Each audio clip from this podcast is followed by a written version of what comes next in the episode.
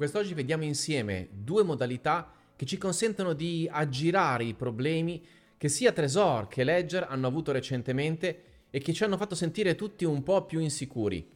Vediamo oggi come utilizzare misure di sicurezza supplementari per rimanere al sicuro anche utilizzando Ledger o Trezor.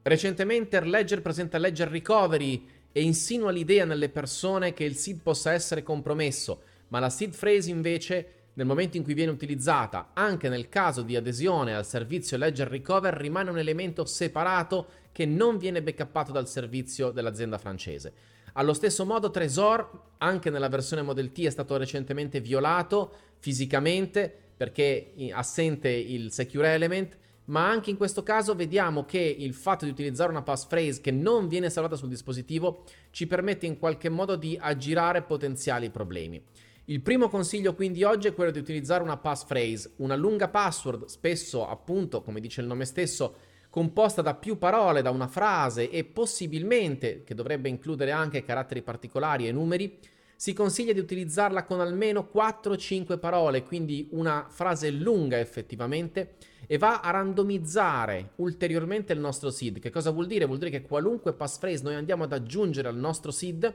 va a generare un portafoglio completamente diverso, con indirizzi, chiavi private e pubbliche completamente diverse. Quindi nel momento in cui abbiamo un seed principale che andremo a backuppare evidentemente distante dalla eventuale passphrase che sceglieremo, aggiungendo una passphrase che conserveremo in maniera separata, potremo ulteriormente creare un portafoglio completamente nuovo e quindi andare a aggiungere entropia sostanzialmente, cambiare l'entropia del portafoglio principale. Questo ci permette chiaramente di avere una maggior sicurezza nel momento in cui il seed dovesse essere violato. Il consiglio è quello tendenzialmente di avere una piccola quantità di fondi comunque sul portafoglio principale, quello che non dispone di una passphrase, cioè che ha una passphrase a tutti gli effetti vuota, e di detenere la maggior parte dei fondi invece sul portafoglio secondario dove abbiamo aggiunto appunto una passphrase.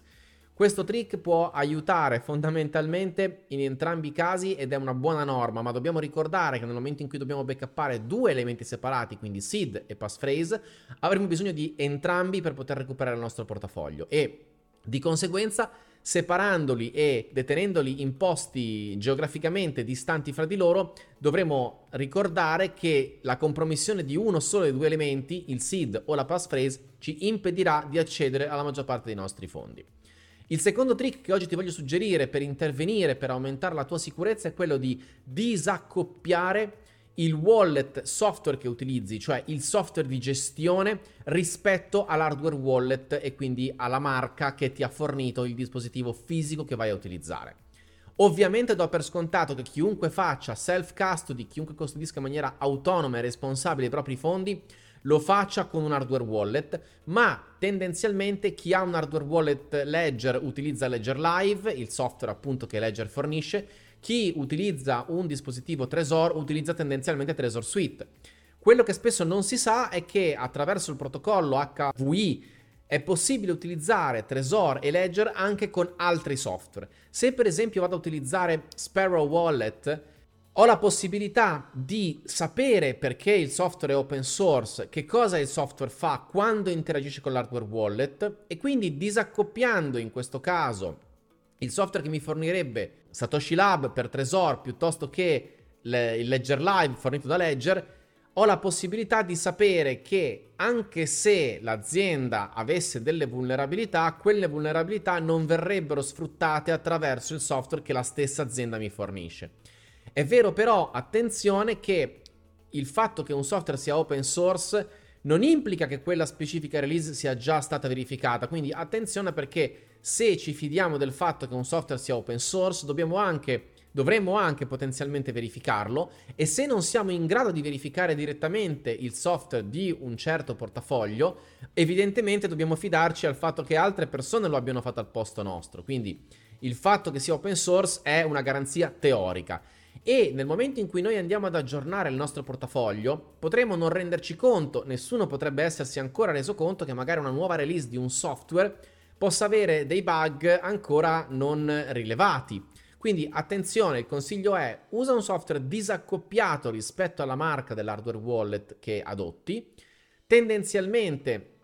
usa un software open source, ovviamente se ti è possibile, e non aggiornare troppo spesso, non aggiornare istantaneamente, immediatamente il tuo software, perché potrebbe avere nuove vulnerabilità delle quali non sei ancora a conoscenza. Quindi normalmente si cerca di aggiornare ciclicamente il portafoglio, non all'ultimissima release, ma una release che conosciamo, che è ormai utilizzata da tempo e quindi che sappiamo non abbia problemi nuovi di sicurezza.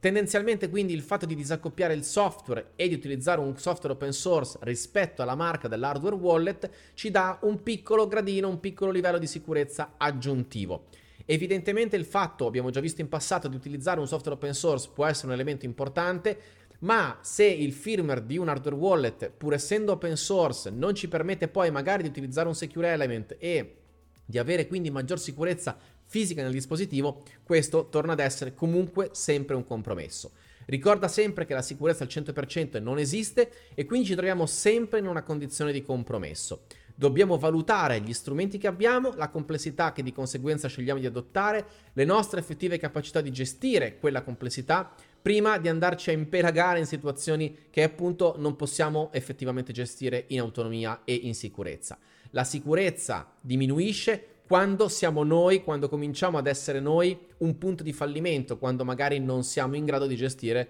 effettivamente la complessità degli strumenti che adottiamo. Con questi due consigli in questo momento puoi aumentare il tuo livello di sicurezza, ma prima di fare operazioni, eh, come dire, nuove e sen- dettate dal mosso dal senso di urgenza, è importante capire bene cosa stai facendo, come funzionano gli strumenti che stai utilizzando, e quindi prima, per esempio, di trasferire fondi su un portafoglio con passphrase in maniera massiva, accertati di avere fatto diversi test, di saper utilizzare la passphrase, di averla compresa fino in fondo, di saper ripristinare un portafoglio dall'inizio alla fine, di saper utilizzare magari un altro eh, hardware wallet, su un altro hardware wallet la stessa passphrase, per vedere con i tuoi occhi come funziona dettagliatamente il meccanismo. Verifica, e solo quando hai la certezza di aver compreso quell'elemento puoi trasferire la maggior parte dei tuoi fondi sul nuovo portafoglio che hai creato. Come al solito, se vuoi approfondire tutte quelle che sono le basi di Bitcoin, trovi Bitcoin guida facile, il mio libro su Amazon, e Bitcoin manuale avanzato, entrambi in questi giorni in aggiornamento, in pubblicazione, perché almeno due volte l'anno verifico evidentemente che tutto ciò che è scritto in questi libri sia aggiornato a sufficienza e che tutte quelle che sono le novità importanti, rilevanti, siano effettivamente integrate in questi testi. Quando acquisti questi libri, cerca di leggere in un tempo tendenzialmente breve e sappi che se hai la versione Kindle di questi libri, puoi chiedere ad Amazon gratuitamente l'aggiornamento alla nuova release. Bitcoin guida facile, in questo momento in cui parlo, è appena stato aggiornato da pochi giorni, quindi puoi già vedere gli aggiornamenti appunto nella tua versione Kindle, o se lo devi acquistare avrai già la versione aggiornata. Fra pochi giorni ancora lo sarà anche Bitcoin manuale avanzato. Un caro saluto da Marco Cattano di Sicurezza Bitcoin, a disposizione nei commenti, così come attraverso le consulenze individuali sul sito sicurezza bitcoin punto com.